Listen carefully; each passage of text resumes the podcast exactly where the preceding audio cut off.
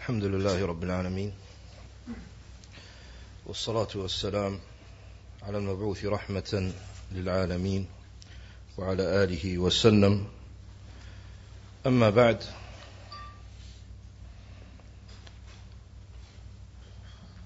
فإن بدعة التكفير والخروج من البدع التي اعتنى الرسول صلى الله عليه وآله وسلم بها عناية خاصة حتى أنه لا يؤثر أن النبي صلى الله عليه وآله وسلم عين فرقة بعينها بالتحذير مثل ما عين الخوارج. اللهم إلا ما جاء في حديث القدرية على ما فيه من الخلاف في تحسينه وإلا فالخوارج النبي صلى الله عليه وسلم نص على صفاتهم من وجوه مختلفة وبين أصل بدعتهم وهو أنه يرمي يقول النبي صلى الله عليه وسلم يرمي صاحبه بالكفر. يعني عين ما هي بدعته. وحذر من شرهم صلى الله عليه وآله وسلم.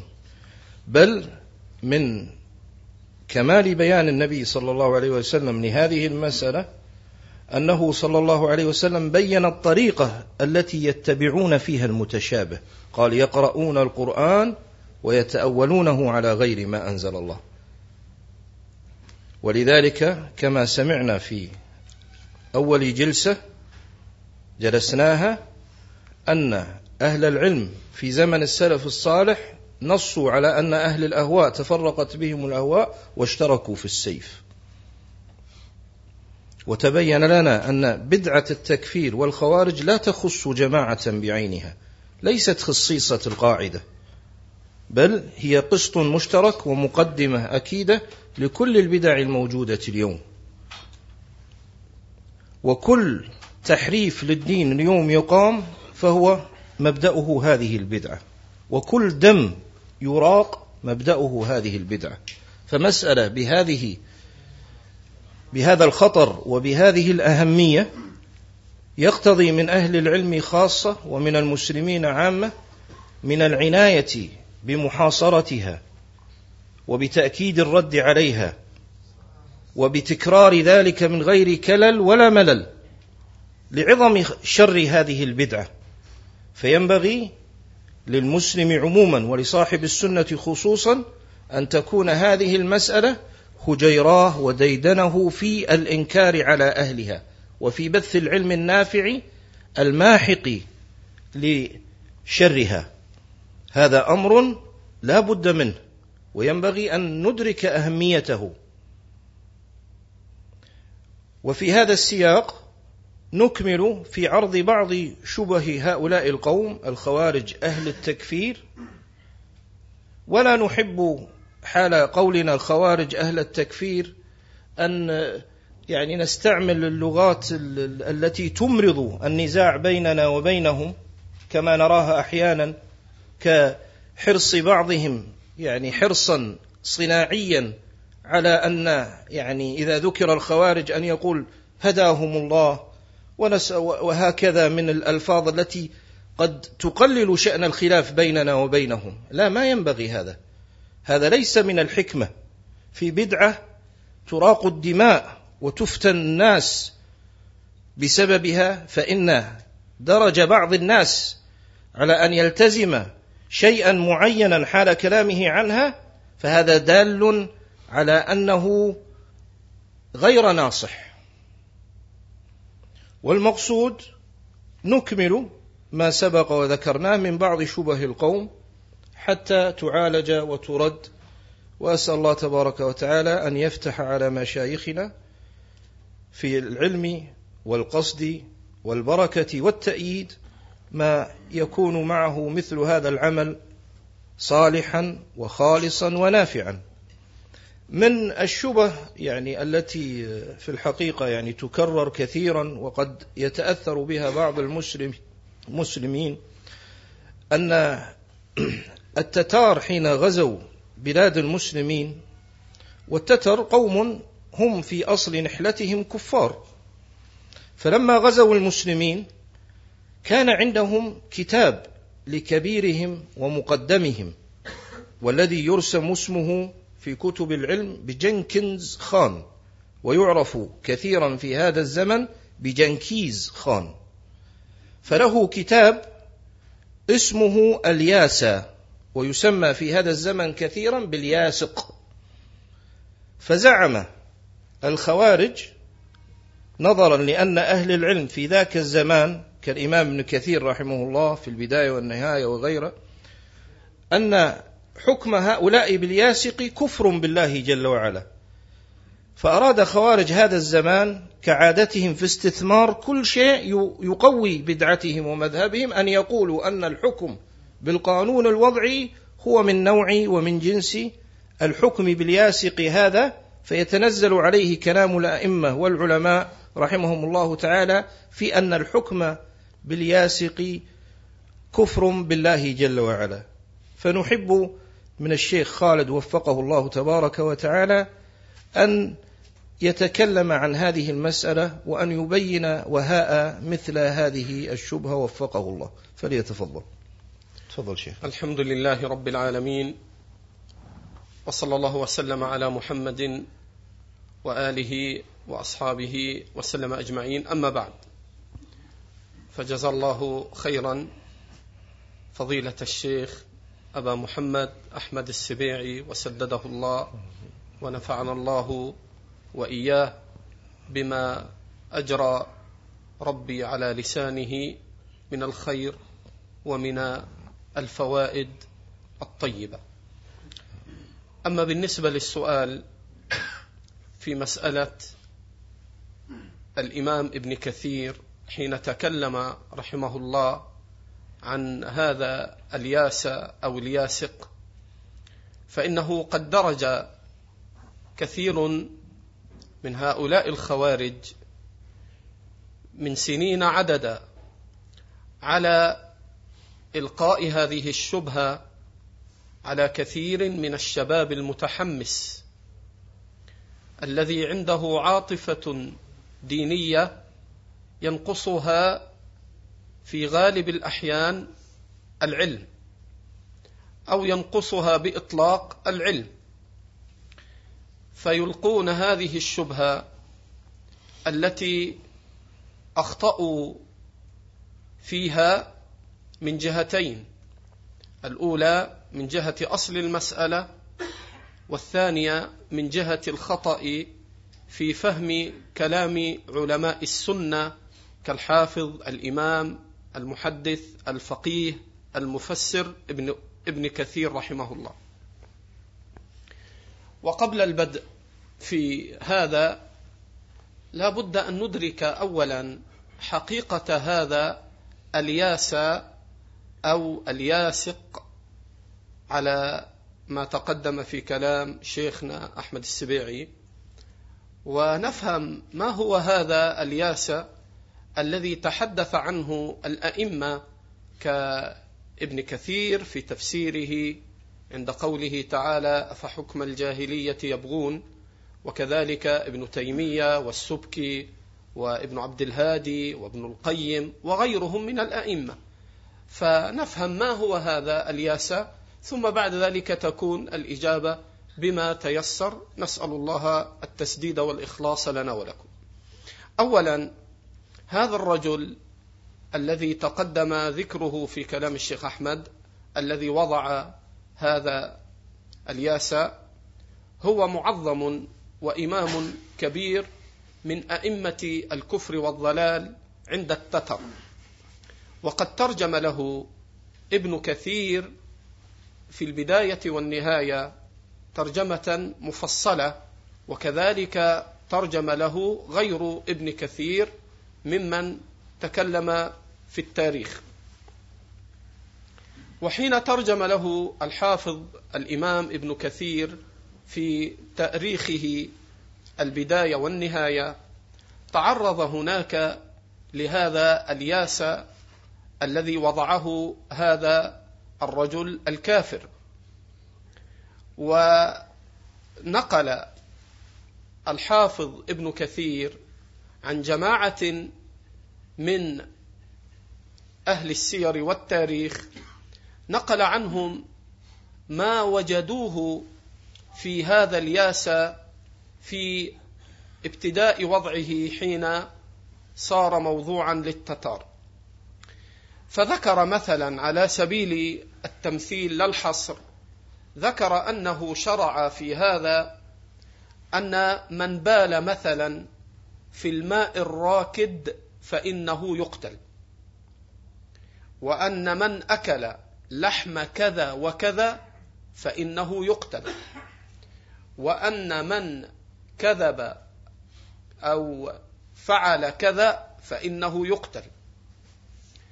فكان يحرم في هذا الحلال والعكس ويحل كثيرا من الحرم ثم هذا حين وضع لهؤلاء التتار حينئذ صاروا يتبعون ما في هذا الياسا وكانوا يحملونه في مجلدين كبيرين في أسفارهم وحلهم وترحالهم. وقد ذكر الحافظ ابن كثير أيضا حين تكلم عن الياسا ذكر عن بعض أهل العلم أنه كان جنكس خان هذا كان يصعد إلى الجبال ثم ينزل فيكتب هذا الياسة فذكر بعض أهل العلم أن هذا كان مما يوحيه الشيطان إليه ثم ذكر ابن كثير عن بعض أهل العلم أن أتباعه من التتار يعتقدون هذا. يعتقدون أن ما في الياسة إنما تلقاه جنكس أو جنكس خان من السماء وأنه أنزل عليه من السماء. هذه مقدمة وإذا رجعت إلى تاريخ البداية والنهاية تجد هذا مفصلا عند ابن كثير وعند غيره. الحاصل فلما جاء الحافظ ابن كثير رحمه الله في قوله تعالى فحكم الجاهلية يبغون ومن أحسن من الله حكما لقوم يوقنون. قال كلاما معناه ينكر تعالى على من خرج عن حكم عن شرع الله البين المنزل من السماء إلى حكم غيره مما وضعه البشر كحال أهل الجاهلية فيما وضعوه إلى آخره. ثم قال وكحال أهل وكحال التتار في الياسق الذي وضعه له كبيرهم. قال الحافظ ابن كثير فصار في بنيه شرعا متبعا يقدمونها على حكم الله ورسوله. فمن فعل ذلك فهو كافر بإجماع المسلمين حتى يرجع لحكم الله ولا يحكم غيره في قليل أو كثير. هذا كلام ابن كثير على وجه التقريب وعلى وجه الاختصار. فادعى هؤلاء أن الحافظ ابن كثير ينقل الإجماع هنا على أن من وضع قانونا وألزم به الناس أنه كافر بالإجماع. فإذا ما أتيت لهؤلاء في كثير من البلاد كما كان الحال في مصر وفي غيرها حين يجادل حين يجادل هؤلاء يبتدرونك يقولون هذه مسألة إجماع. فإذا أوردت عليهم النصوص يقولون هذا خلاف الإجماع فيسدون الباب في عدم قبولهم للأدلة. وفي الحقيقة أن كلام العالم قد يساء فهمه. فإذا كان أهل البدع كما تقدم معنا في بعض الشبهات التي مضت في الدروس التي هي بخصوص هذا الأمر أن أهل البدع يخطئون في فهم دلالات النصوص فيحرفون معانيها من حيث لا يدرون. فمن كان يجهل نصوص الكتاب والسنة ويخطئ في فهمها هذا من باب أولى أن يخطئ في فهم ما دونها من نصوص البشر من العلماء وغيرهم. ومن هنا أتي القوم. فإذا رجعنا إلى كلام ابن كثير رحمه الله فستجد في كلامه ثلاثة أشياء.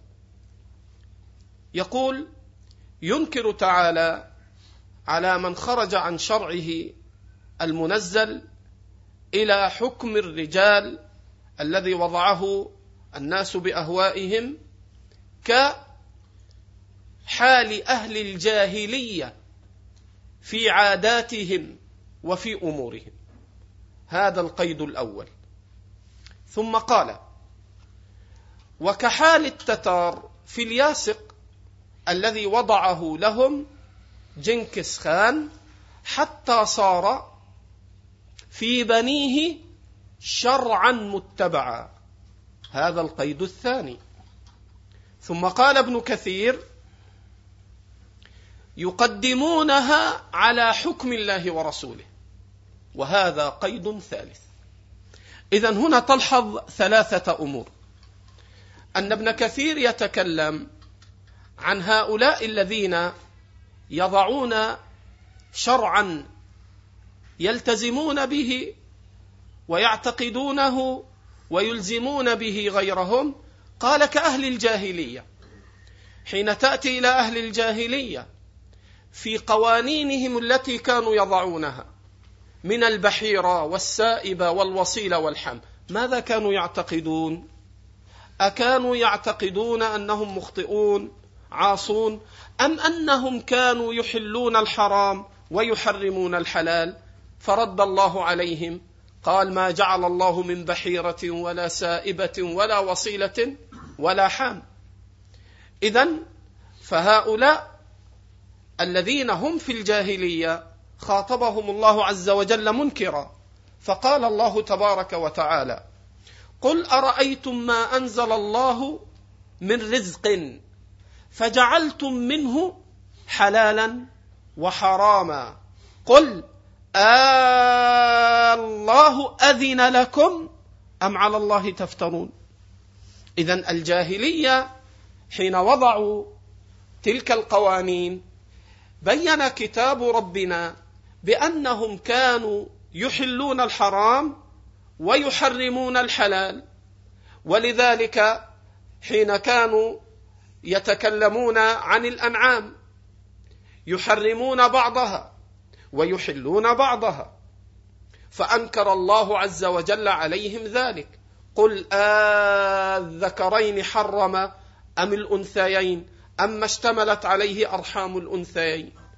اذا فأهل الجاهلية حين يضعون ما وضعوه إنما كان بابهم التحليل والتحريم أن يحلوا ما حرم الله أو أن يحرموا ما أحل الله. ثم يقول ابن كثير رحمه الله يقول فصارت في بنيه شرعا متبعا. شرعا ما هو الشرع؟ هو ما تتعبد به ربك. هذا هو الشرع. ثم قال يقدمونها على حكم الله ورسوله أي يفضلونها على حكم الله ورسوله. لذلك استعمل ابن كثير لفظة يقدمونها حين أتى عند الآية في قوله تبارك وتعالى حاكيا عن الكفار قال الذين يستحبون الحياة الدنيا على الآخرة. قال ابن كثير حين فسر قول الله تعالى وويل للمشركين. ثم ذكر عقب ذلك الذين يستحبون الحياة الدنيا على الآخرة. قال ابن كثير يقدمونها أي يقدمون الدنيا على الآخرة أي يفضلونها. إذا فتلحظ في كلام ابن كثير ثلاثة قيود.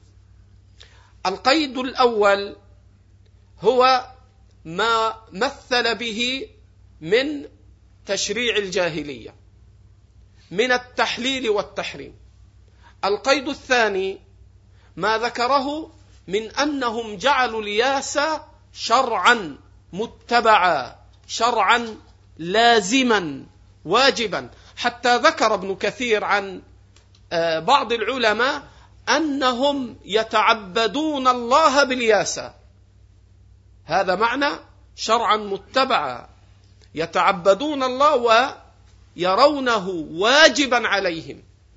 ثم زادوا كما يقال ضغثا على إبالة يقدمونها على حكم الله ورسوله أي يفضلونها.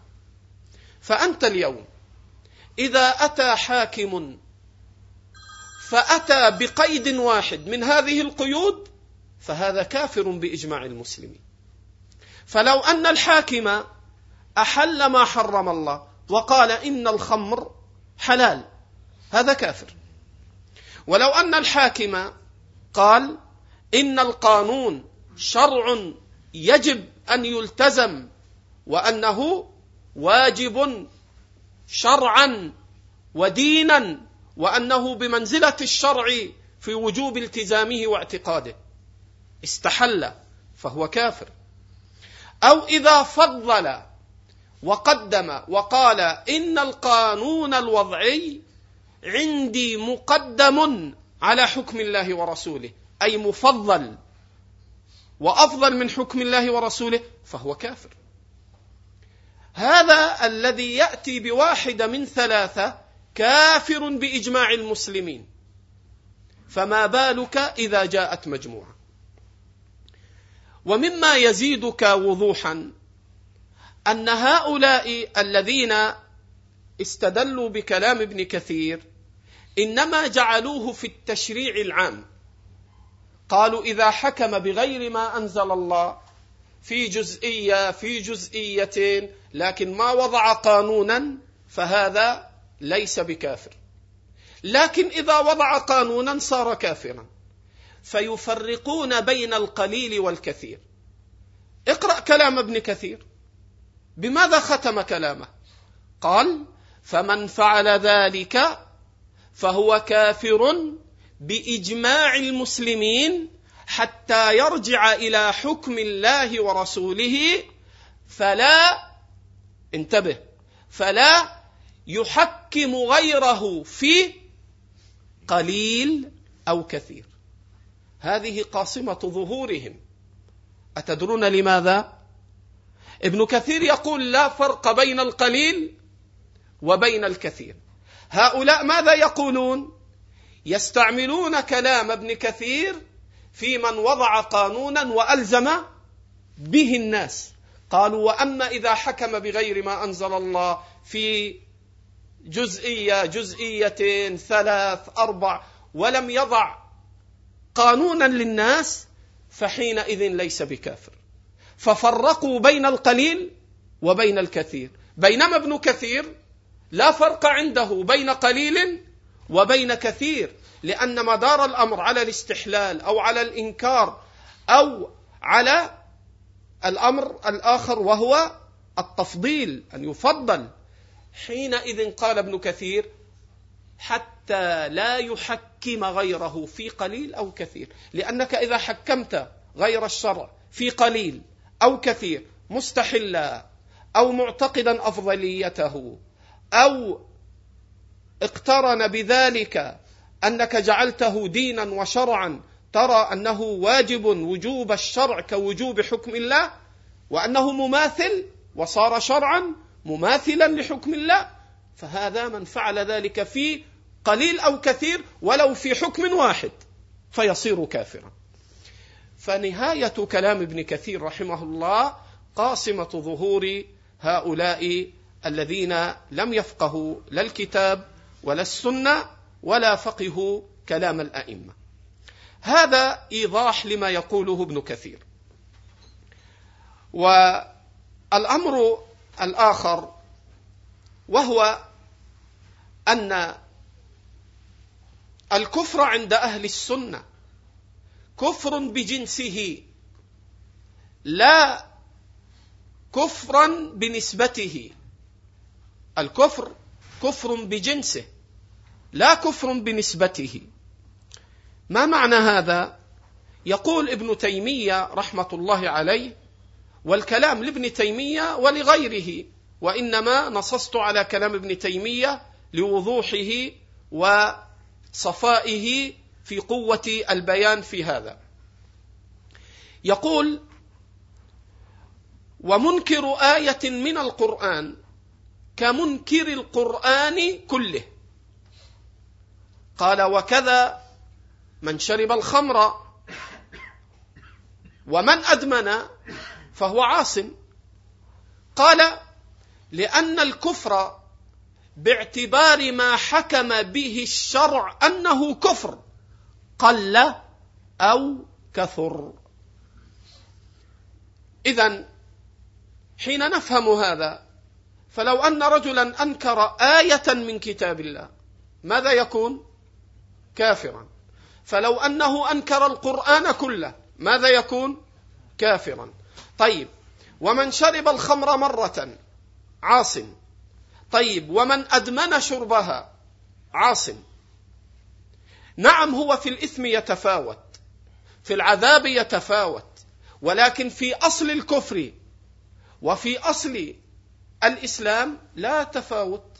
فمن أنكر آية فهو كافر ومن أنكر القرآن كله فهو كافر ومن شرب الخمر مرة فهو عاص ومن شرب الخمر عشرا فهو عاصي لأن الكفر كفر بجنسه ليس كفرا بنسبته.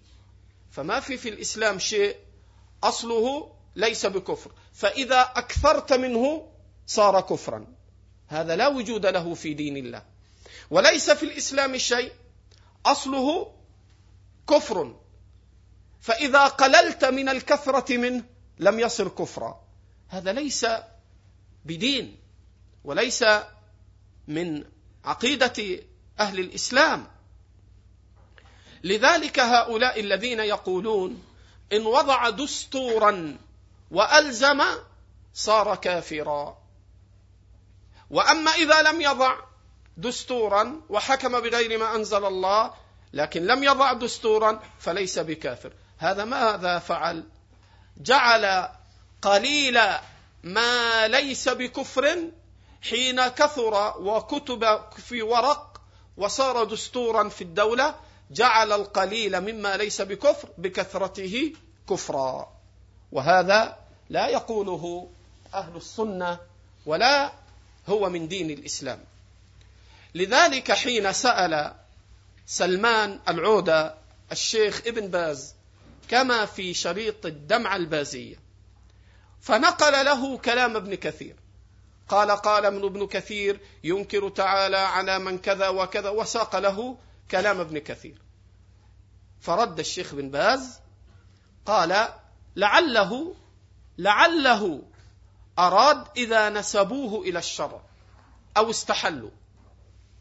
لعله أراد ذلك. إذا نسبوه إلى الشرع أو استحلوا. وهذا الذي ذكره ابن باز الإمام احتمالا هو الواقع حين تتدبر في كلام ابن كثير في الكلام المتقدم. بل إن ابن تيمية نص عند التتار أنهم لا يفرقون بين الشرائع بين شرائع اليهودية والنصرانية والإسلام وأن لك أن تختار منها ما تشاء. هذا ذكره ابن تيمية عن التتار. فالشيخ ابن باز رحمة الله عليه وعليكم السلام. قال لعله إذا استحله أو نسبه إلى الشرع. فقال سلمان لا لا هو قال كيت وكيت. فقال الشيخ ابن باز وقد يخطئ العالم في نقل الإجماع. وما أكثر من يخطئ في نقل الإجماع وابن كثير ليس بمعصوم. يعني تدرج معهم في كل هذه الاحتمالات. إذا من هنا حين يقول هؤلاء بأن من وضع دستورا وألزم الناس به فهو كافر. ما هي علة التكفير؟ قالوا الإلزام أنه ألزم الناس به. طيب أرأيت لو أن رجلا ألزم ابنته على الزنا وهددها إن لم تفعلي كذا فأقتلك. هل يصير بإلزامه وإكراهه لها كافرا؟ أليس الله جل وعلا يقول ولا تكرهوا فتياتكم على البغاء. إن أردنا تحصنا لماذا؟ لتبتغوا عرض الحياة الدنيا. ومن يكرههن فإن الله من بعد إكراههن غفور رحيم. وماذا تقول؟ لو أن رجلا أكره امرأة على أن يزني بها. أيكون كافرا بهذا؟ هذا قول الخوارج. فإذا كانت العلة في التكفير هي الإلزام فلا فرق في الإلزام إذا ألزم بقليل أو ألزم بكثير. فإن كانت العلة الكتابة فما الفرق لو كان كفرا بين أن يكتب وبين أن يقال؟ فإن الكفر كفر كتب أو قيل أو فعله الإنسان أو ألزم به غيره. الكفر كفر والمعصية معصية. فما العلة في التكفير؟ الإلزام يشكل عليك فيما تقدم في من أكره امرأة على الزنا أو هو الذي زنى بها مكرها لها. العلة الكتابة حينئذ فلو أنهم ألغوا هذه الكتابة وقالوها بألسنتهم يتحول الكفر إلى فسق وإلى معصية؟ إذا أن يناط الحكم بغير حجة شرعية وبغير علة يتعلق بها الكفر هذا ليس من سبيل أهل السنة. لذلك أهل السنة يقولون ولا نكفر مسلما بذنب ما لم يستحله. ما لم يستحله هذا الذي يذكره شيخ الإسلام في معناه حين يقول بأن الكفر هو كفر باعتبار حكم الشرع عليه لا بالنظر إلى قلته وكثرته. لذلك الذي ينبغي أن يتعقله الإنسان أنه لا يهجم على التكفير إلا ببيان من الله ورسوله لا يحتمل تأويلا. هذا ما حضرني في هذه المسألة ويكمل إخواني حتى نستفيد جميعا منها. جزا الله الشيخ خالد خيرا على ما بين. وواضح جدا بفضل الله تبارك وتعالى أن الياس أو الياسق دين يتدين به المغول التتر. وهذا وكونهم يتدينون بهذا هذا أمر يقر به كل أهل الأرض أعني الكفار والمسلمون. فكلهم يعلمون ويكتبون ويقولون أن الياس هذا يعتبرون كلام جنكنز خان من جنس كلام الأنبياء ويتعاملون مع هذا الكتاب كما يتعامل أهل الأديان والملل مع الكتب المنزلة. هذا من جهة. ومن جهة أخرى فما نقله الشيخ وفقه الله تبارك وتعالى وبارك في علمه وعمره عن عن الإمام ابن كثير رحمه الله أن في كلامه من القيود الواضحة جدا. في وصف حال هؤلاء القوم.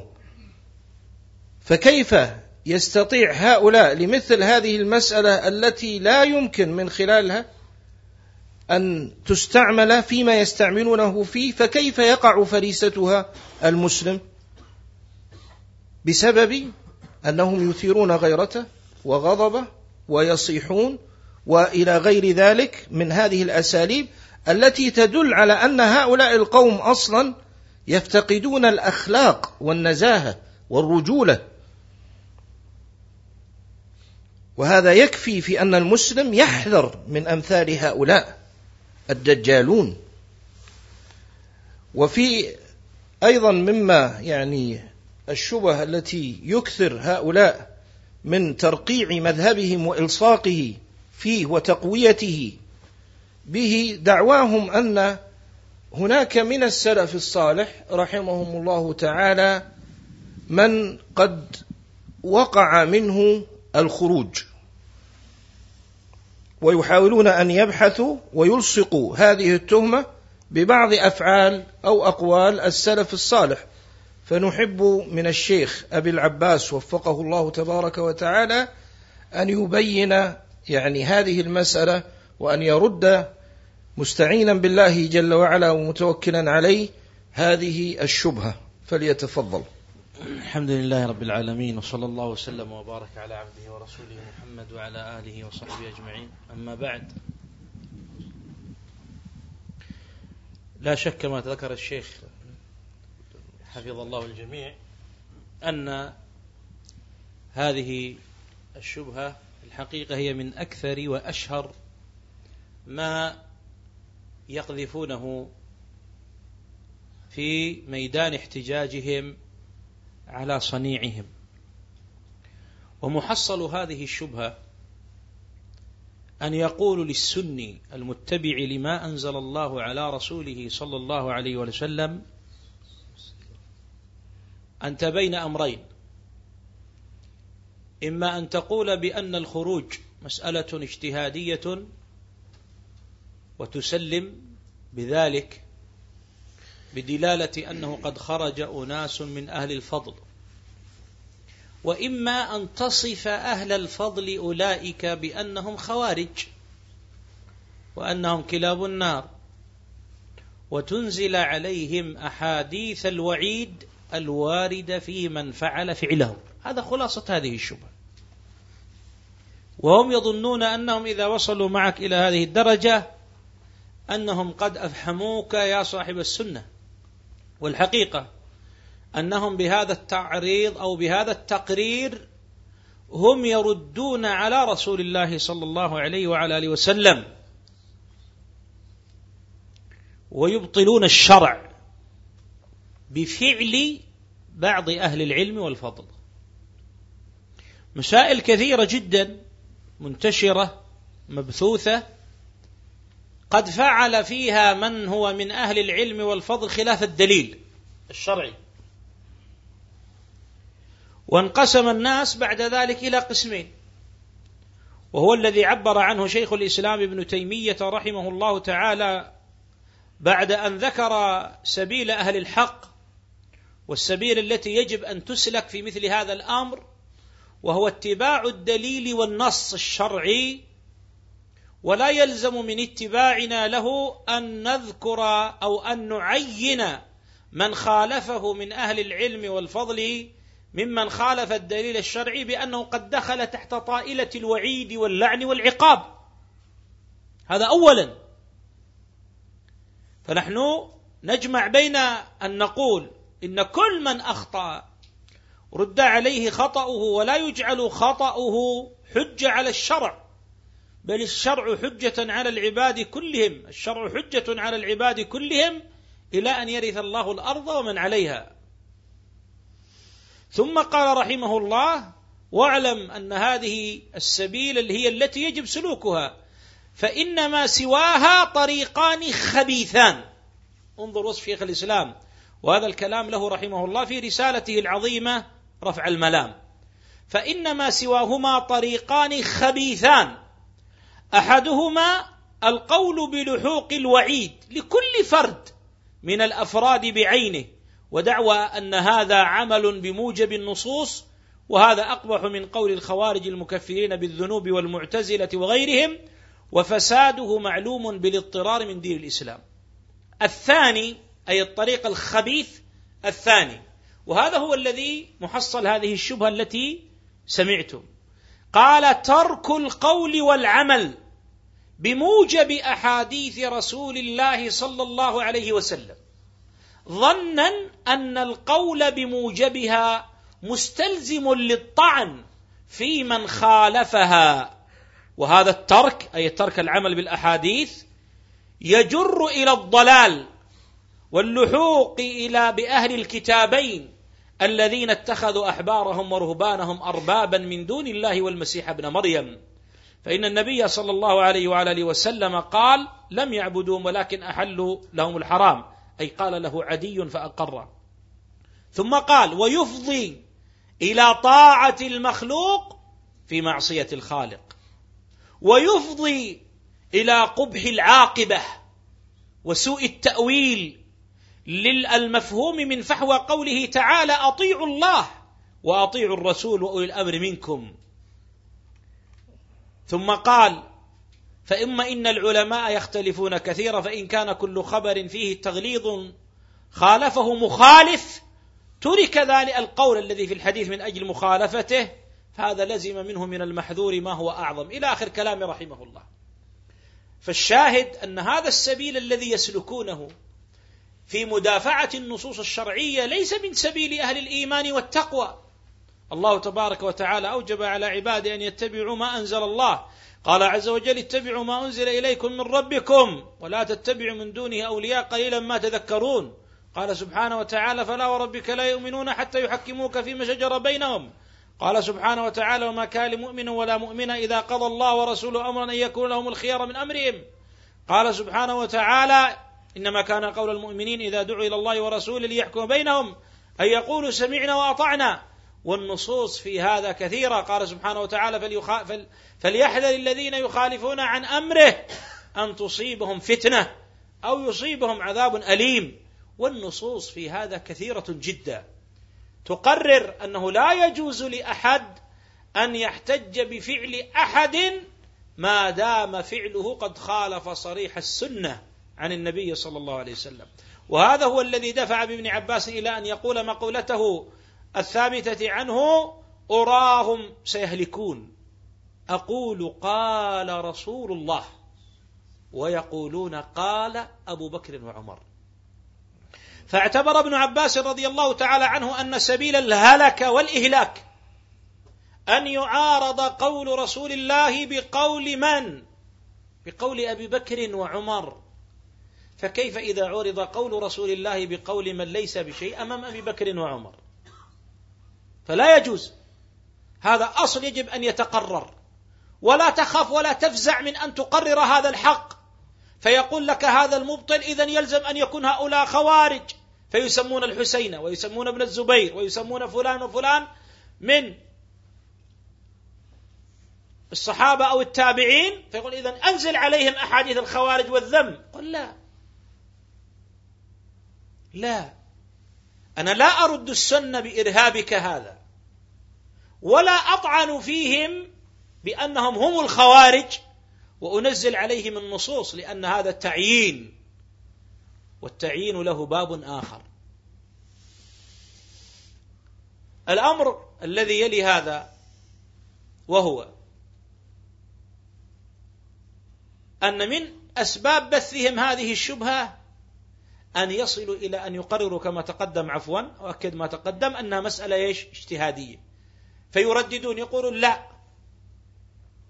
الجمهور العلماء على عدم الخروج على الحاكم الجائر ولكن قد ذهب بعض أهل العلم إلى الخروج على الحاكم الجائر كالتابعين لما خرجوا مع ابن الأشعث وكفلان وكفلان. والحقيقة أن هؤلاء أعني المحتجين لا المحتج بهم يتبعون الهوى.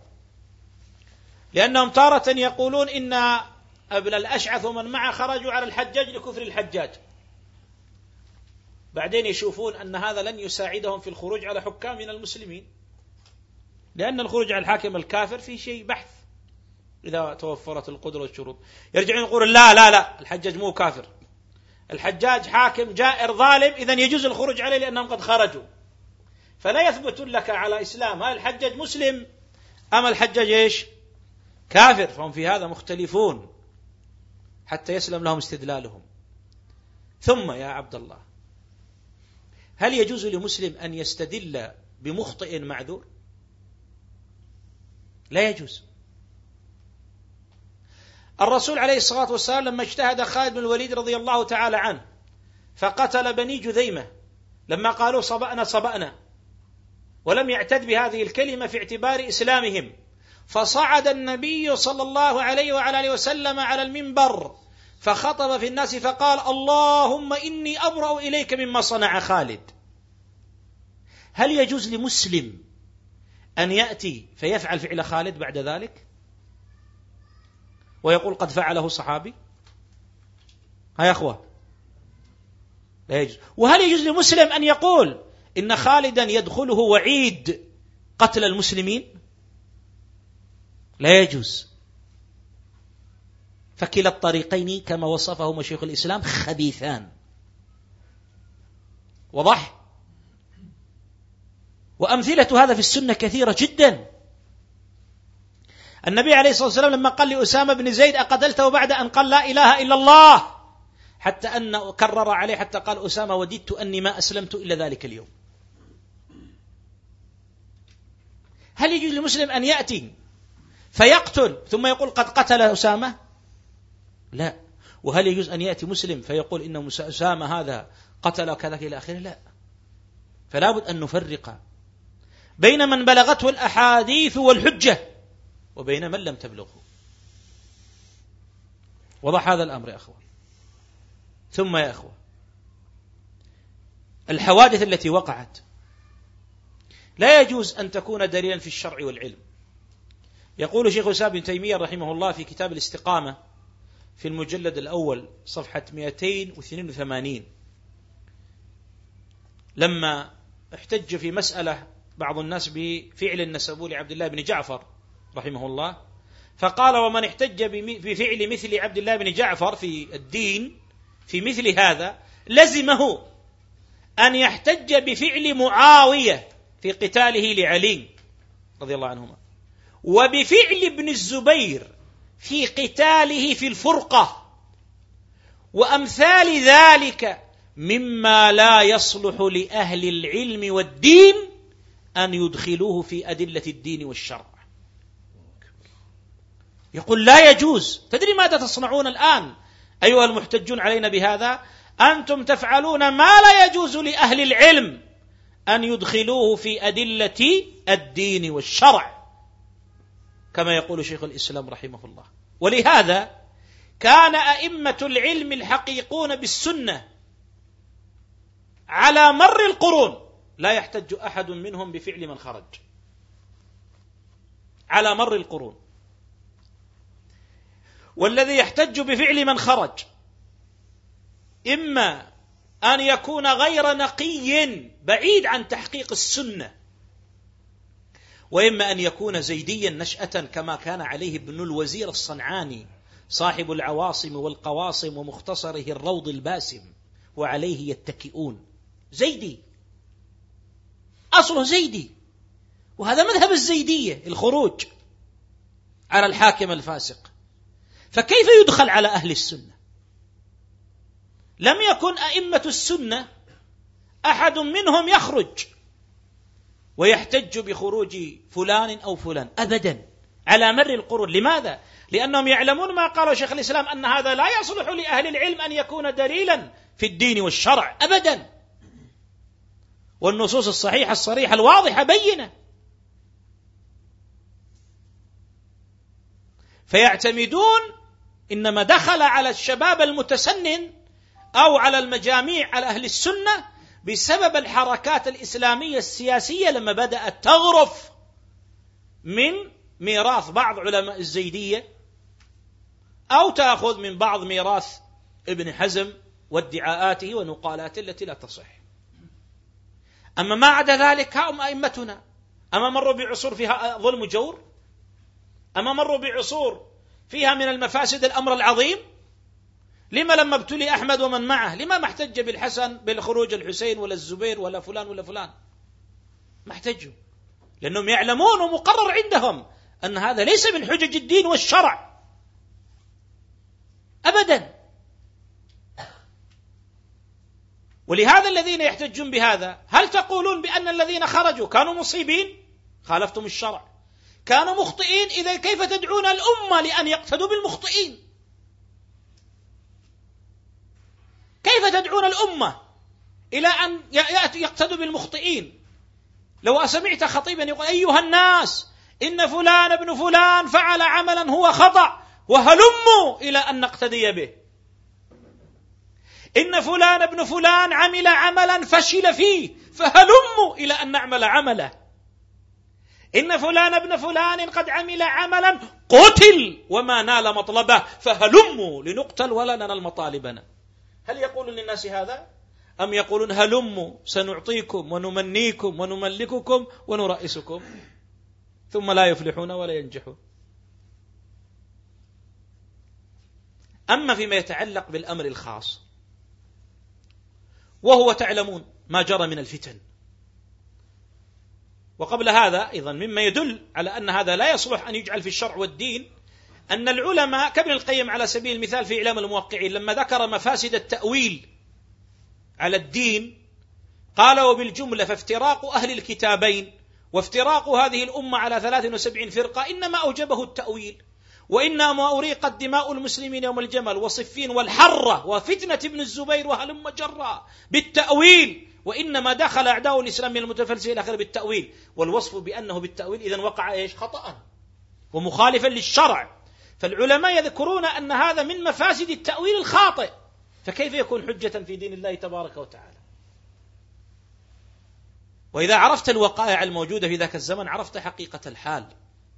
وأن هؤلاء لما يصفون أن ابن الزبير خرج هم يطعنون في ابن الزبير. هم الذين يطعنون في ابن الزبير فلا يرهبونك ويخوفونك لتترك السنة حفاظا عن أن تقع في وصف ابن الزبير بالخروج لأن هم في الحقيقة الذين يطعنون في ابن الزبير أنه خارجي. أما نحن لا حاشا هو من صغار أصحاب النبي صلى الله عليه وسلم وأول مولود لأهل الإسلام في المدينة بعد الهجرة رضي الله تعالى عنه وأرضاه مات النبي صلى الله عليه وسلم وله عشر سنوات. عبد الله بن الزبير بن العوام. فليس هو الذي خرج. ينبغي أن تنتبهوا لهذا.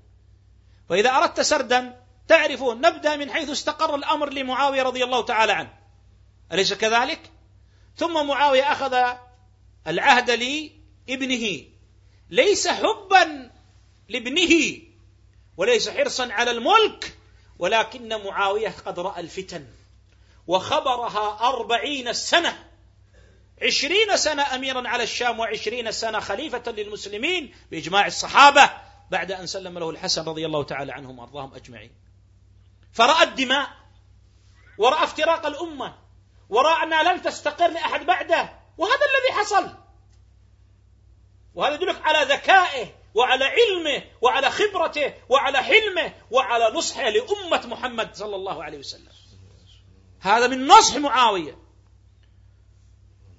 وعرف الافتراق فأراد أن يلم الناس على شخص ها واحد يجتمعون عليه وتحقن دماؤهم ويتفرغون لجهاد أعداء الله ولنشر الإسلام والسنة. فجمعهم على يزيد وصارت البيعة ليزيد بإقرار أصحاب النبي صلى الله عليه وسلم. ومات معاوية وتولى يزيد. ولم يحدث في عهد يزيد إلا فتنتين. لم يخرج ابن الزبير في عهد يزيد ولم يخرج على يزيد. فصارت في يزيد بن معاوية فحصلت فتنة الحرة. وكان موقف أصحاب النبي صلى الله عليه وسلم واضحا كموقف عبد الله بن عمر. لما جمع بنيه وقد نكث من نكث في المدينة بيعة يزيد لأمور أشاعوها عنه فجمع بنيه وخدم وحشم كما في البخاري وقال أما بعد فإن فإني سمعت رسول الله صلى الله عليه وسلم يقول يرفع لواء لكل غاد يوم القيامة عند استه وقال هذه غدرة فلان بن فلان وإن قد عهدي أعطينا هذا الرجل عهد الله وأعطيناه صفقة أيدينا وثمرة قلوبنا أو صفقة نعم ثمرة قلوبنا. والله لا أعلم أحدا منكم نكث بيعته إلا كانت الفيصل بيني وبينه. وقضيت ومرت بما فيها واستمر له الأمر. وكان في الشام مقر خلافته كأبيه. ووقعت قضية الحسين بن علي رضي الله تعالى عنه وأرضاه. هؤلاء هل يريدون التدين لما يبحثون في هذه القضايا؟ لما لا يسكتون عما دار بين السلف؟ لماذا لا يمدحون الحسن بتنازله؟ وقد مدحه جده صلى الله عليه وسلم. يتركون ما مدحه رسول الله ويذهبون إلى ما نهى عنه النبي عليه الصلاة والسلام قال إن ابني هذا سيد. وسيصلح الله به بين طائفتين عظيمتين من المسلمين. فكان كما قال عليه الصلاة والسلام. اذا مدح الحسن بصنيعه. اذا لما لا يدعون الأمة للاقتداء بالحسن وترك التقاتل على السلطة وإبقائها لمن بيده. حقنا لدماء المسلمين. لماذا؟ لأن مذهب الحسن ما يأكلهم عيش. ما يبلغهم السلطة. لأن ما مدحه رسول الله وأمر به لا يمكنهم من الوصول إلى القرار السياسي والحكم. هذا هدفهم. ليس هدفهم التدين بدين الله عز وجل. ليس هدفهم أن يبقى الناس قريبين من الله تبارك وتعالى. هدفهم كيف يصلون وعلى أي وسيلة وبأي وسيلة. هذا الحسن رضي الله عنه وهذا مدح رسول الله صلى الله عليه وسلم له وثناؤه عليه. فالحسين كتب وقيل له قد ظهرت البدعة. وقمعت السنة وحصل وحصل وحصل. قيل حتى ملأوا له صندوقين الرسائل. وقد اجتمع على بيعتك وخلعنا بيعة هذا وأنت أميرنا فتعال. فنهي من خيار الصحابة. ونصح له ألباؤهم. نهي من عبد الله بن عمر وهو أكبر منه وأجل وأعلم. ونهي من عبد الله بن عباس وهو أكبر منه وأعلم. ونهي ونهي ولكن قدر الله ماضي. فذهب. كان هناك عمر بن سعد هو القائد الذي بعثه أمير العراق عبيد الله بن زياد الذي كان واليا أميرا ليزيد وزيد في الشام. فذهب. فلما ذهب إلى العراق وجد غدرهم كما غدروا بأبي. قيل له إن أبوك كان أكثر وأطوع وأفضل منك. ومع ذلك غدر به الذين يدعون انهم يتشيعون له. فلا تذهب. كان أمر الله قدرا مقدورا. فلما ذهب ورأى غدرهم طلب من هذه الكتيبة التي لحقته التي يقودها عمر بن سعد وكان بأمر عبيد الله بن زياد قال لهم رأى الأمر واقع سبحان الله. العبرة بمآلات الأمور ولا ببداياتها؟ بمآلاتها. قال خلاص أطلب منكم واحدة من ثلاث. إما أن تبعثوني إلى ابن عمي يزيد فإنه سيعرف لي قدري وحقي. وإما أن تجعلوني ألحق بثغور الكفار أقاتلهم حتى ألقى الله. وإما تجعلوني ألحق المدينة. فأبوا أن يعطوه واحدة من الثلاث. ظلموه أو ما ظلموه؟ ظلموه. فقتل مظلوما شهيدا. لم يقتل مظلوما شهيدا لأنه خرج. انتبه. ولكن قتل مظلوما شهيدا لأنه منع ما طلب. والذي طلبه صواب ولا خطأ؟ طلب واحدة من ثلاث كلها صواب. أن يرسل إلى ابن عمه يقول سيعرف لقدري وكذلك حزن يزيد على مقتله ودعك من إشاعة الروافض. وأمر بإكرام أهله وذويه. وأمر بأن يدفن بجوار أمه في المدينة ودعك من أضرحتهم الكثيرة المكذوبة. رأس في مصر وريد في الشام في دمشق والباقي في كربلاء. دعك من خزعبلاتهم وأكاذيبهم. فأمر بهذا كله. فإذا قتل مظلوما لأنه أعرض عن القتال وعن طلب إيش؟ القتال. فجاءت هذه السرية فقتلته. وهو يريد واحدة من ثلاث. وقد خطأه ونصحه بعدم الخروج خيار الصحابة. أليس كذلك؟ بعد هذا استقرت الخلافة ليزيد. وبعد يزيد كانت الخلافة لابنه معاوية. ولكن شاب صغير وأيضا لم يعش إلا أياما قليلة فمات. إذا هل صار هناك ولي أمر؟ مات. وضح يا أخوان مات. ولم يوصل أحد. ولم يولي أحدا. قال ما أتحملها. أنا ما ما تمتعت بها ثلاثين ليلة. أتحملها كمان بعد موتي؟ ما لي دخل. مات رحمه الله. خلاص؟ إذا بقت البلاد بها فيها إيش؟ ها؟ ولي أمر. قام أناس في العراق بولاية. القراء في البصرة. خلاص؟ وقيل لابن الزبير عبد الله بن الزبير قد مات. هذا الولد الصغير مات ولا قاعد إلا ليالي. وأنت من خير من بقي من أصحاب رسول الله وأنت كذا فبايعوا في الحجاز. وقام مروان وانضم إليه عبيد الله بن زياد جاء من العراق فانضم إليه بالشام وقال لا والله أنت أولى أن تقود الأمة وأنت كذا وأنت الذي ابن عمك الخليفة. وضح يا أخوة إذن إذن ما الذي حصل؟ ها حصل الآن ها. انقسام في قضية من يثب على الخلافة ويكون هو الخليفة. لهذا عبر ابن تيمية قال له قال قتال ابن آه، ابن الزبير في الفرقة. ما قال خروج ابن الزبير. ما في تعبير خروج ابن الزبير هذا. سمي قتال في الفتنة سمي قتال في الفرقة سمي كذا. لكن هم اللي يطعن في ابن الزبير بأنه خارجي ليبرروا خارجيتهم. أخزاهم الله. ما سلم منهم حتى ابن الزبير. فأصبحت الدول كم يا إخوة؟ ثلاث وهذا ما رواه البخاري في صحيحه. قال حدثنا أحمد بن يونس وأقرأ من الورق لا يظن أنه حافظ. قال حدثنا أبو شهاب عن عوف عن أبي المنهال وهو سيار بن سلامة. قال لما كان ابن زياد ومروان بالشام تأمل هذا الحديث في البخاري. ووثب ابن الزبير بمكة. ووثب القراء بالبصرة. إذا هذه بدايتها صح؟ هل ابن الزبير خرج؟ معاوية بن يزيد مات. ما في خلافة. وجيء له قيل له أنت خير من يمسكها. فقام مسكها وضح يا لا؟ فانتبهوا. إذا كما أصبح ثلاثة أناس يطالبون بإيش؟ بأن يكون الحكم إيش؟ لهم. قال وثب قال كان ابن زياد ومروان بالشام وابن الزبير في مكة ووثب القراء بالبصرة. فانطلقت مع أبي إلى أبي برزة الأسلمي رضي الله عنه الصحابي. حتى دخلنا عليه في داره وهو جالس في ظل علية له من قصب. فجلسنا إليه فأنشأ أبي يستطعمه الحديث. شوي. فقال يا أبا برزة ألا ترى ما وقع فيه الناس؟ ثلاث رايات راية بالحجاز وراية بالعراق وراية بالشام. إيش رأيك يا أبا برزة؟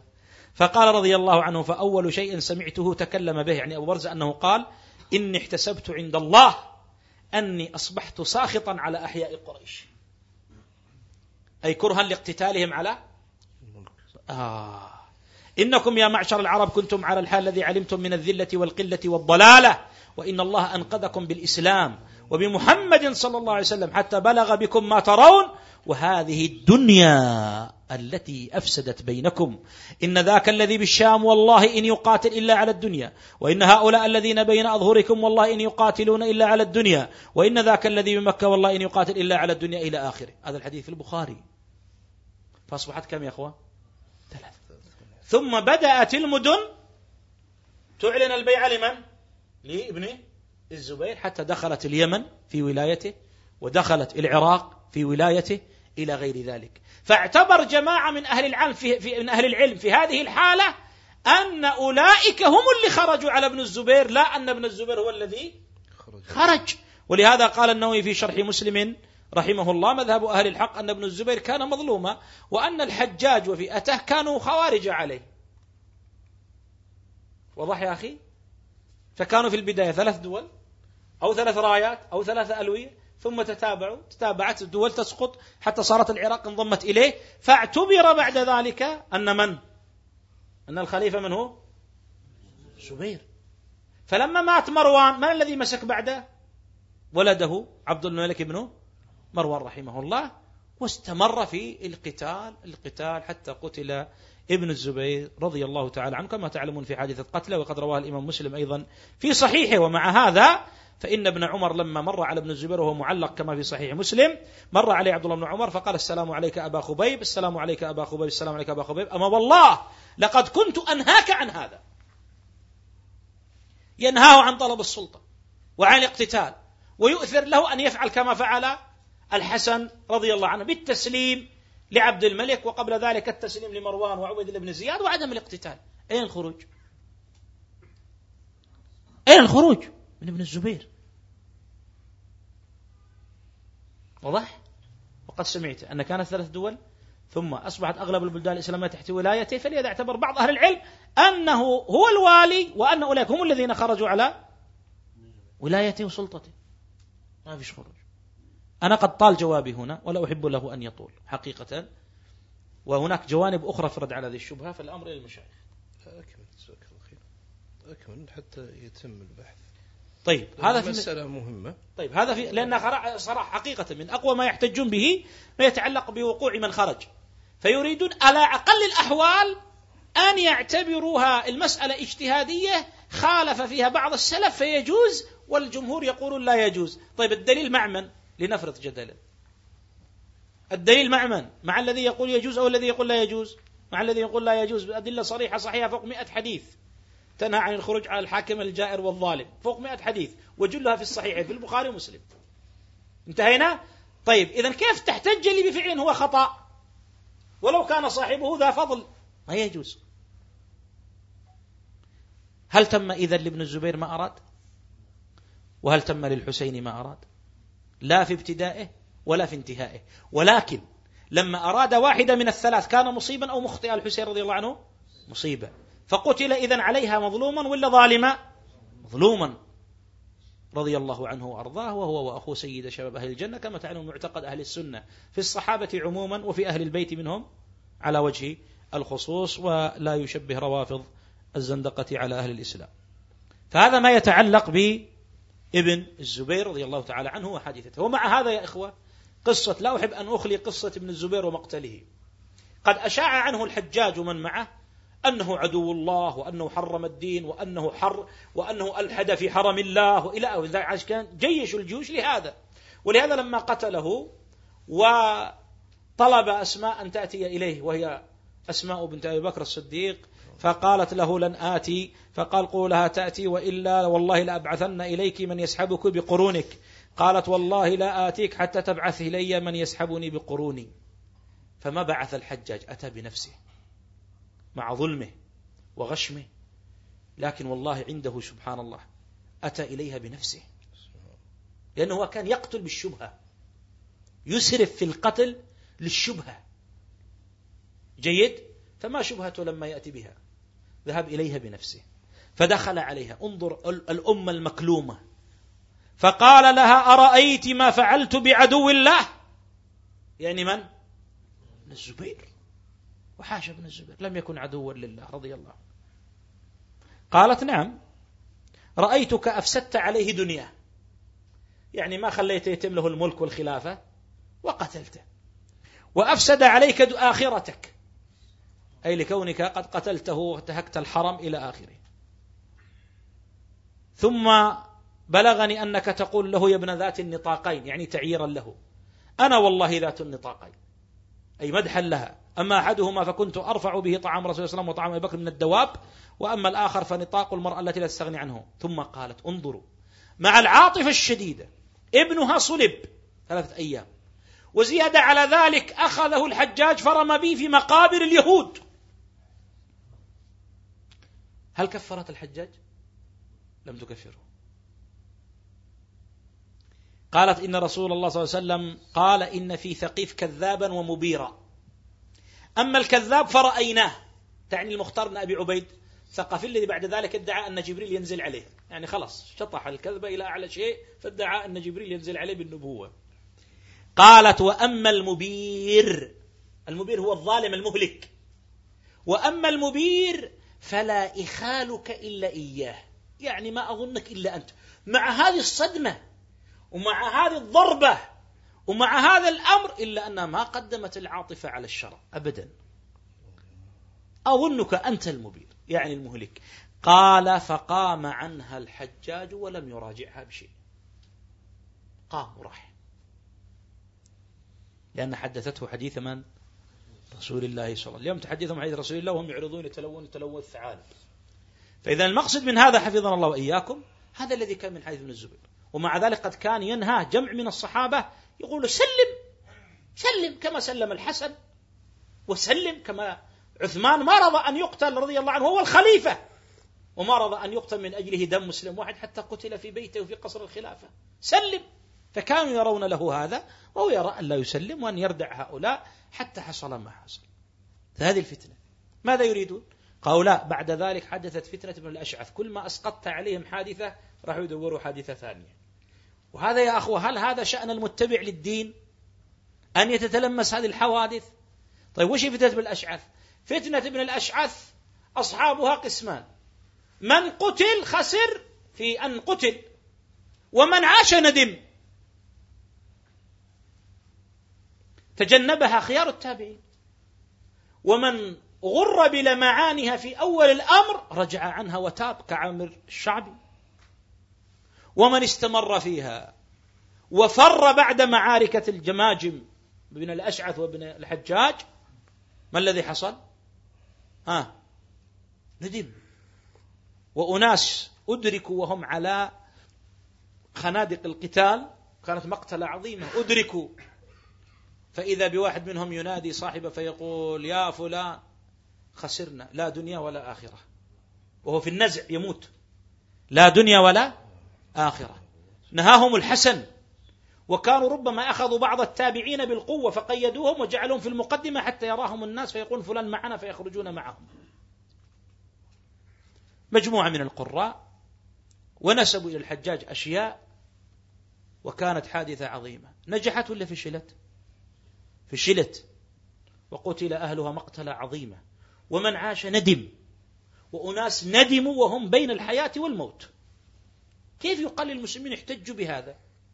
يا أخي لو كان لهم نموذج ناجح إن صح التعبير ها إن كان لهم نموذج ناجح في الخروج كان يمكن نقول للناس نعم. لكن يستدلون للناس بنماذج لم تحقق إيش؟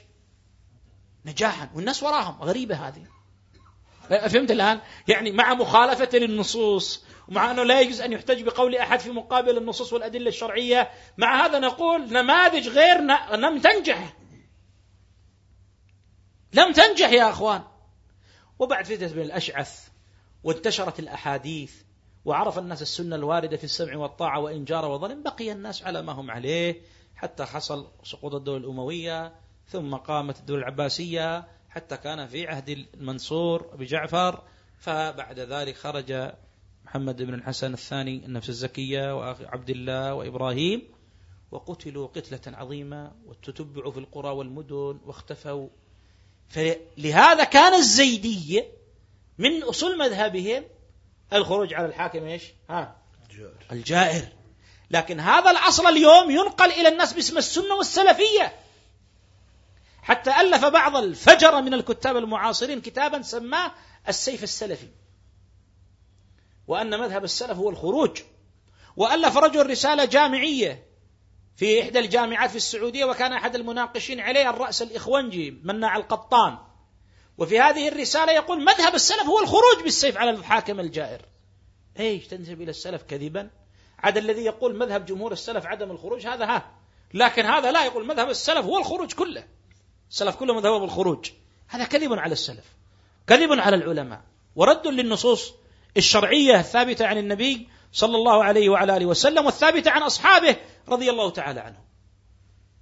فما هناك الخروج الذي يريدونه غير حادثة ابن الأشعث وهي فعل إنسان ليس بحجة وقائد من القوات كان في نفسه الغيظ الشديد على الحجاج وكان مجرد أمير عند الحجاج ثم أغر جمعا خرجوا معه وأشاع الشائعات على الحجاج والمظالم ونحو ذلك وخرجوا وكثير منهم ترك قبل أن يلحق ومنهم من أخرج مكرها ومن قد كان منهم ندم قبل موته ومنهم من عاش بعد ذلك وندم أشد الندم حادثة وقعت.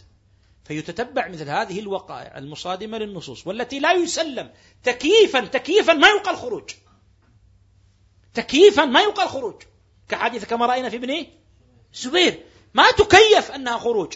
فإما حادثة لا ينطبق عليها وصف الخروج وإما حادثة لا. كما حصل من الحسين رضي الله تعالى عنه في رجوعه وإما فعل ناس من القوات وقد ندموا على ما فعلوا مع مخالفتهم للنصوص.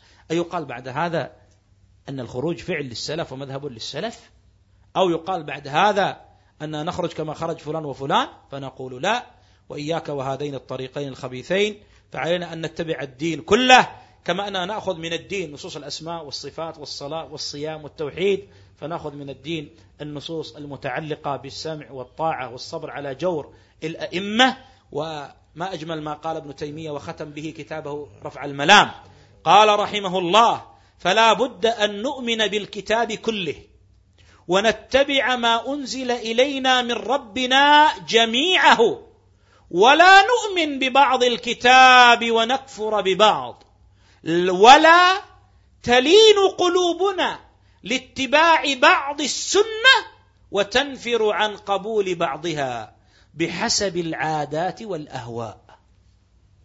يقول لا تلين قلوبنا لاتباع بعض السنة وتنفر عن قبول بعضها بحسب العادات والأهواء فإن هذا خروج عن الصراط المستقيم إلى صراط المغضوب عليهم والضالين. خروج عن الصراط المستقيم إلى صراط المغضوب عليهم والضالين وأكتفي بهذا القدر. فقد أطلت وكنت يعني يعني مزورا مو تزوير خلاف الحق. زورت في نفسي كلاما أن هيأته أن يكون اخصر من هذا بنسبة 20% على شكل نقاط مختصرة. ولكن هذا الذي قدر لنا أن نذكره وأسأل الله أن ينفعنا وإياكم. آمين، نسال الله البركة والقبول، جزا الله الشيخ يعني أبي العباس خيرا. وفي الحقيقة يعني أن كلمة الشيخ يعني لو تدبرت فستجد أن هؤلاء الخوارج هم فاقدين للشيء الذي يدعون الناس إليه بمعنى أنهم كما رأيت أنهم يحكمون بغير ما أنزل الله لو تأملت تجد أنهم هم حاكمين بغير ما أنزل الله. فهم يسارعون إلى الشبه والاحتجاجات ويتركون الكتاب والسنة. ولذلك ما أجملها من كلمة قالها الألباني الإمام الألباني رحمه الله حين أنكر عليهم فقال أنتم أولى بحاكمية الله التي تزعمونها أن تحكموها. هم لا يحكمون الشريعة. هم لا يحكمون شريعة الله ولا يعظمونها حق التعظيم. لو كانوا كذلك لانصاعوا للنصوص واستسلموا لحكم الله جل وعلا. لكنهم يأبون ذلك. وكأن علي رضي الله عنه وأرضاه علم مداخلهم فكان مما نقل عنه من بواكير كلماته في تلكم الحقبة أن قال لبعضهم اعرف الحق تعرف أهله. ففصل بين معرفة الرجال وبين معرفة الحق وأيهما المقدم. فحسم مادة شبهتهم هذه رضي الله عنه وأرضاه. ومما يلفت النظر في النقول التي تفضل بها الشيخ وأحب أن أؤكدها نقله لفظة قولان خبيثان عن شيخ الإسلام ابن تيمية.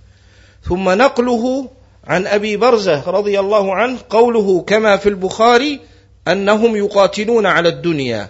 مقصده بذلك أنه كان الأولى بهم ترك هذا الأمر لله. فهذا مقصده بأنهم يقاتلون على الدنيا. يعني أنه ينبغي لهم ترك هذا الأمر لله. لا أن مقصدهم الدنيا فحاشا ابن الزبير رضي الله عنه من ذلك فإنه إنما بايعه أهل الحل والعقد في وقت وزمان ومكان لم يكن فيه سلطان. فأقول قول أبي برزة يقاتلون على الدنيا قول ابن تيمية قولان خبيثان فيه تسمية الأشياء بأسمائها الحقيقية.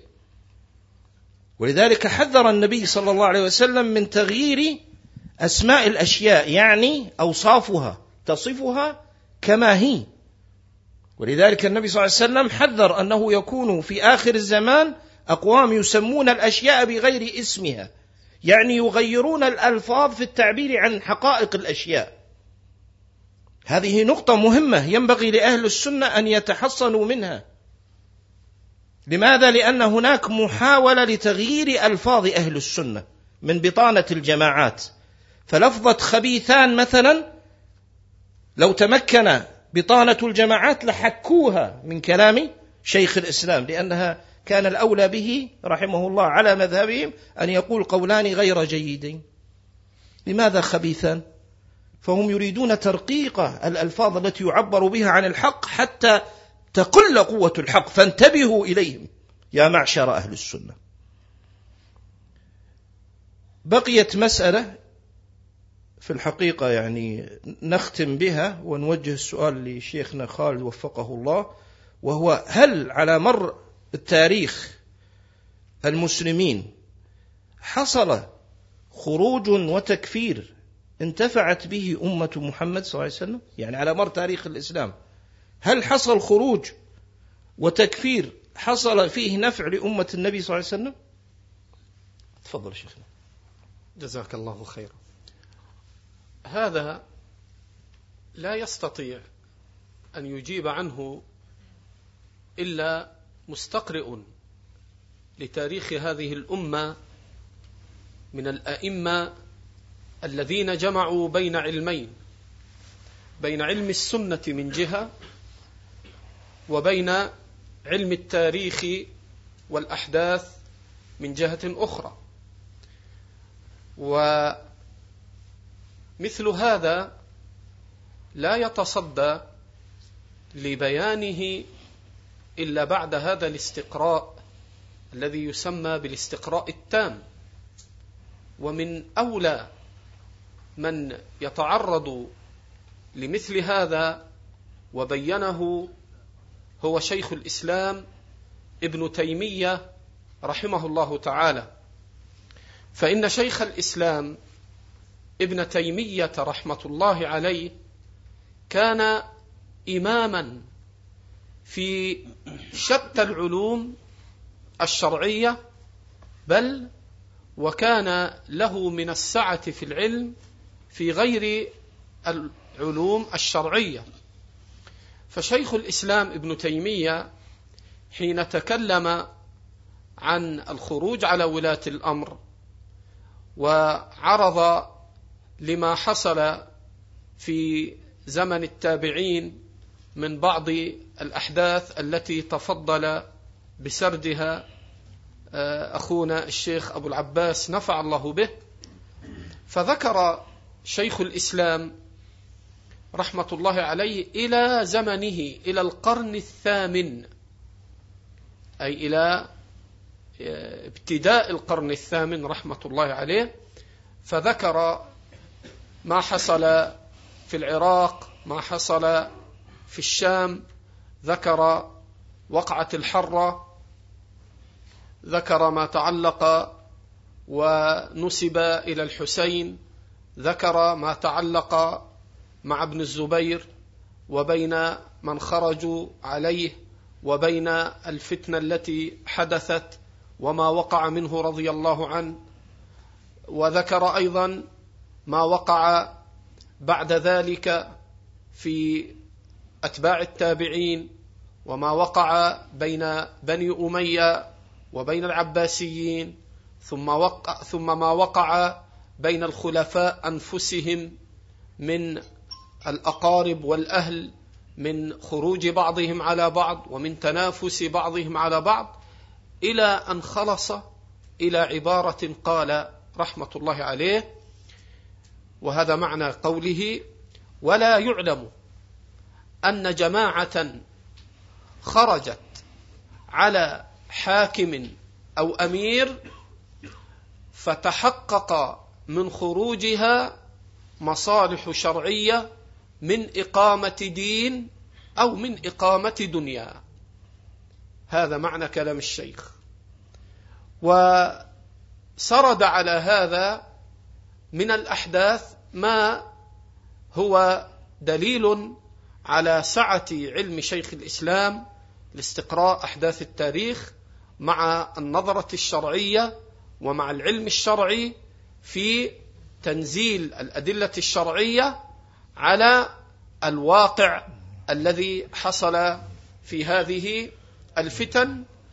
قال وما زال أمر الناس يضعف بالخروج على الولاة حتى تفرقوا وحتى صار لكل قطر ولكل جماعة من يحكمهم وحتى صار جماعة في الأندلس ولهم أمير وجماعة في كذا ولهم أمير إلى أن ضعفت دولة الإسلام.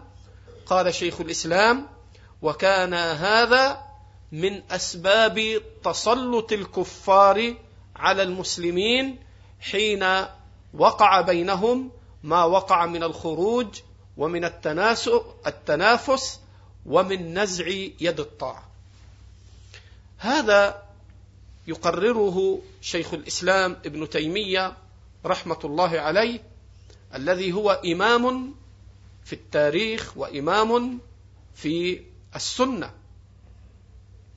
ولذلك ما زال المسلمون في مثل هذا الأمر حتى ضعفت شوكة أهل الإسلام وحتى تفرقوا وصاروا شيعا واحزابا. وهذا الذي حصل قديما هو الذي حصل حديثا. فإذا تتبعت ما حدث في سوريا قديما أو بالنسبة لكبار السن حديث ما وقع في حماة.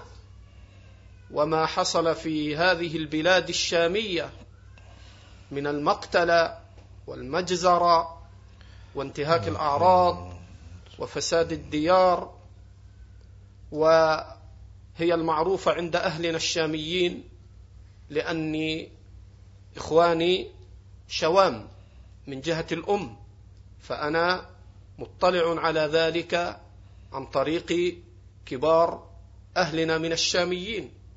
فحين تسمع ما حدث في ذاك الزمان فإنك تشعر بمرارة لا يدفعها شيء إلا أن يلطف الله بك.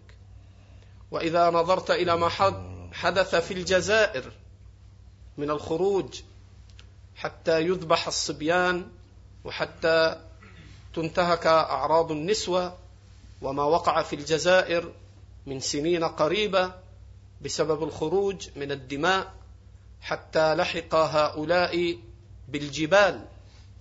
وما وقع في الحرمين ما وقع من جهيمان والقحطاني مما يسمى بحادثة الحرم. وما وقع في بلاد المغرب. وما وقع في بلاد مصر. في إبان حكم عبد الناصر وبعد ذلك ما وقع من الفتن والدماء وما قامت به الحركات التكفيرية في أيام السادات إلى أن انتهى الأمر بقتله في حادث المنصة. رحمه الله. وما ترتب بعد ذلك من الفتن ومن الدماء ومن انتهاك الأعراض في بلاد مصر وفي بلاد الشام وما حصل في بلاد اليمن من الثورات وما حصل في نزع ولاة الأمر هناك وانقسام اليمن وتفتت الناس إلى أحزاب يقتل بعضهم بعضا إلى غير ذلك وما حصل في بلاد الإسلام. هنا وهناك إلى غير ذلك من الاعتداء والخروج على ولاة الأمر ومن سفك الدماء في بلاد قريبة وبلاد بعيدة. كل ذلك يعطيك استقراء تاما. وهذا حين نسميه بفقه الواقع الشرعي. وليس بفقه الواقع البدعي. فقه الواقع عند أهل البدع بابه يختلف عن فقه الواقع عند أهل السنة. هذا هو فقه الواقع الشرعي. هذه هي نتاج الثورات. وحين بدأت الثورة في مصر فكنت أخطب في أول حركة الثورة. فكنت أقول والله إني أرى برك دماء. فبعد أن خطبت فكان بعض الإخوان المسلمين يسخرون يقولون هذا دليل ومن أوضح الأدلة على جهلك بالسياسة وأنك لا تفهم السياسة ولا تفهم الثورات. قالوا هذه الثورة البيضاء. فخطبت بعدها في الأسبوع الذي عقبه قلت ولا تعلمن نبأه بعد حين. فما مضى؟ على الثورة التي تسمى الثورة البيضاء وكانوا يفخرون المصريون يقولون عملنا الثورة على حسن دون أن يقتل واحد. وكان هذا في أول شهر من الثورة حين اجتمعوا في ميدان التحرير فكانوا يفخرون بذلك. في هذا الوقت كنت أقول والله إني أرى برك دماء والله إني أرى قطع الطرق وانتهاك الأعراض وذهاب كذا وكذا وكذا. فما مضت أشهر. الآن أرجل الرجال عندنا وأشهمهم لا يستطيع أن يجاوز القرية بعد نصف الليل. ولذلك أقول لهؤلاء أرجلكم وأنا منكم. ما نستطيع نجاوز قريتنا. وكنا أصلا لا نأنس في قريتنا إلا أن نمشي بعد نصف الليل. إما أن نذهب إلى القبور بالنسبة عمل فردي لي وأستأنس بذلك أو نتمشى في الطرقات وسط المزارع. أرجل الرجال عندنا إلى الآن ما يستطيع يجاوز القرية بعد نصف الليل. وهذا كله يؤكد لك أن ما أخبر به الشرع من المفاسد في أمر الدين والدنيا هو واقعك الذي تعايشه. هذه الثورة المصرية وما آلت إليه. وانظروا إلى القتلى كم بلغوا. وانظروا إلى سوريا حتى بلغ القتلى مئة وعشرين ألفا إلى آخر إحصائية. دعك من غير ذلك من انتهاك أعراض ومن دمار بيوت. الآن الثورة في البحرين وما يحصل فيها وما حصل في ليبيا. من القتلى الذين بلغوا ستين ألف قتيل ومن دمار البلاد وإلى ساعتك هذه يقتل بعضهم بعضا. وما حصل في اليمن من الفتن وما زال. وما حصل في العراق وما زال. كل هذا كما يقول تبارك وتعالى ولا ينبئك مثل خبير. ولا ينبئك مثل خبير. هذا هو الواقع وهو فقه الواقع الذي دلت عليه النصوص في قوله تعالى فليحذر الذين يخالفون عن أمره أن تصيبهم فتنة أو يصيبهم عذاب أليم. لذلك هؤلاء الذين يخرجون ويعجبني يعجبني هنا كلمة للعلامة الشيخ عبيد الجابري. فإنه يقول أروني جماعة خرجت على ولي أمرها ثم حكمت بشرع ربها. أروني جماعة خرجت على ولي أمرها ثم حكمت بشرع ربها. ولذلك أيضا من الكلمات النافعة كلمة العلامة الفقيه الإمام ابن عثيمين حين يقول رحمه الله لا أعلم أو لا نعرف ثوره تحقق منها مصلحة شرعية ولا صلاح دين ولا صلاح دنيا. هذا هو الواقع. لكن هؤلاء يريدون فقها غير الفقه وها يريدون واقعا غير الواقع. أعني الخوارج ومن لف لفهم. والله المستعان ولا حول ولا قوة إلا بالله. فيما يخصني بس تنبيه الشيخ أحمد جزاه الله خير لما ذكرنا حديث أبي برزة توجيه الشيخ أحمد أو بيان للفظة يقاتلون على الدنيا أي أن تركهم كان أولى لا أن أصل قيام الزبير أو قتاله على الدنيا لأن قد ذكرت أنه بايعوه وأذعنوا له وقالوا أنت خير من وجد والبلاد بلا خليفة فقام قياما بدين الله تبارك وتعالى وبيعة له. وما ذكره الشيخ والذي ذكره ابن بطال. في شرح للبخاري ثم الحافظ ابن حجر أيضا في شرح على هذا الحديث ثم الحافظ بدر الدين العيني أيضا في عمدة القاري في شرحه على هذا الحديث. باب توكيد ما ذكره الشيخ.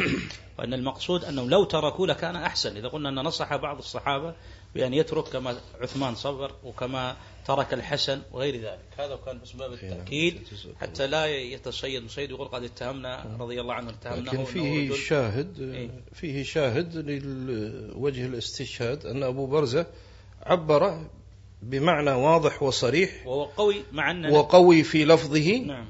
وهكذا ينبغي أن يعبر يعني عن الحق. ما ينبغي أن يعبر عن الحق بالألفاظ الهزيلة أو الضعيفة. أو كلما جاء ذكر مبتدع لا أو صاحب هوى آه، ترحم عليه تكلفا بهذه الصناعة التمثيلية التي يمتهنها البعض في هذا الزمن فإن هذا إضعاف للسنة وغش لها. طبعا بقي وعلى ذكر الحجاج يعني يعني بقيت يعني هناك رؤوس شبه قد أينعت وحان قطافها. ولكن يعني كان المقرر أن تكون يعني هذه الجلسة الأخيرة بالنسبة لهذا الموضوع. وسأشاور يعني الشيخين الكريمين إذا كانت همتهم أو تقديرهم يعني يندفع إلى أن نجلس لنتمم يعني بعض الأشياء التي يعني من الشبه التي واسعة الانتشار والتأثير.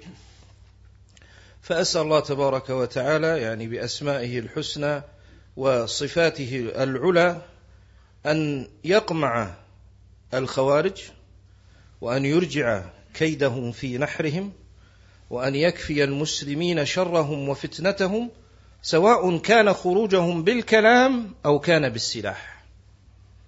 حكم الله عز وجل واضح. الخروج حرام وبدعة وأمر منكر سواء كان بسلمية أو كان بعنف وسلاح.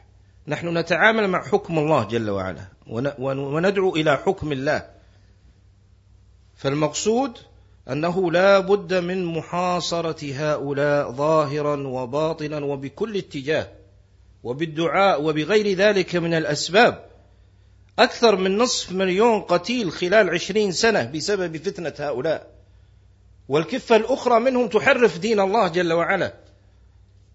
فلا بد من الانتباه إلى هذا الشر وإعطائه حقه من المجاهدة فنسأل الله تبارك وتعالى يعني بأسمائه الحسنى وصفاته العلى أن يجعلنا وإياكم هداة مهتدين ونسأله تبارك وتعالى أن ينصر السنة وأن يقمع البدع والأهواء وأن يرد ضال المسلمين إلى الحق.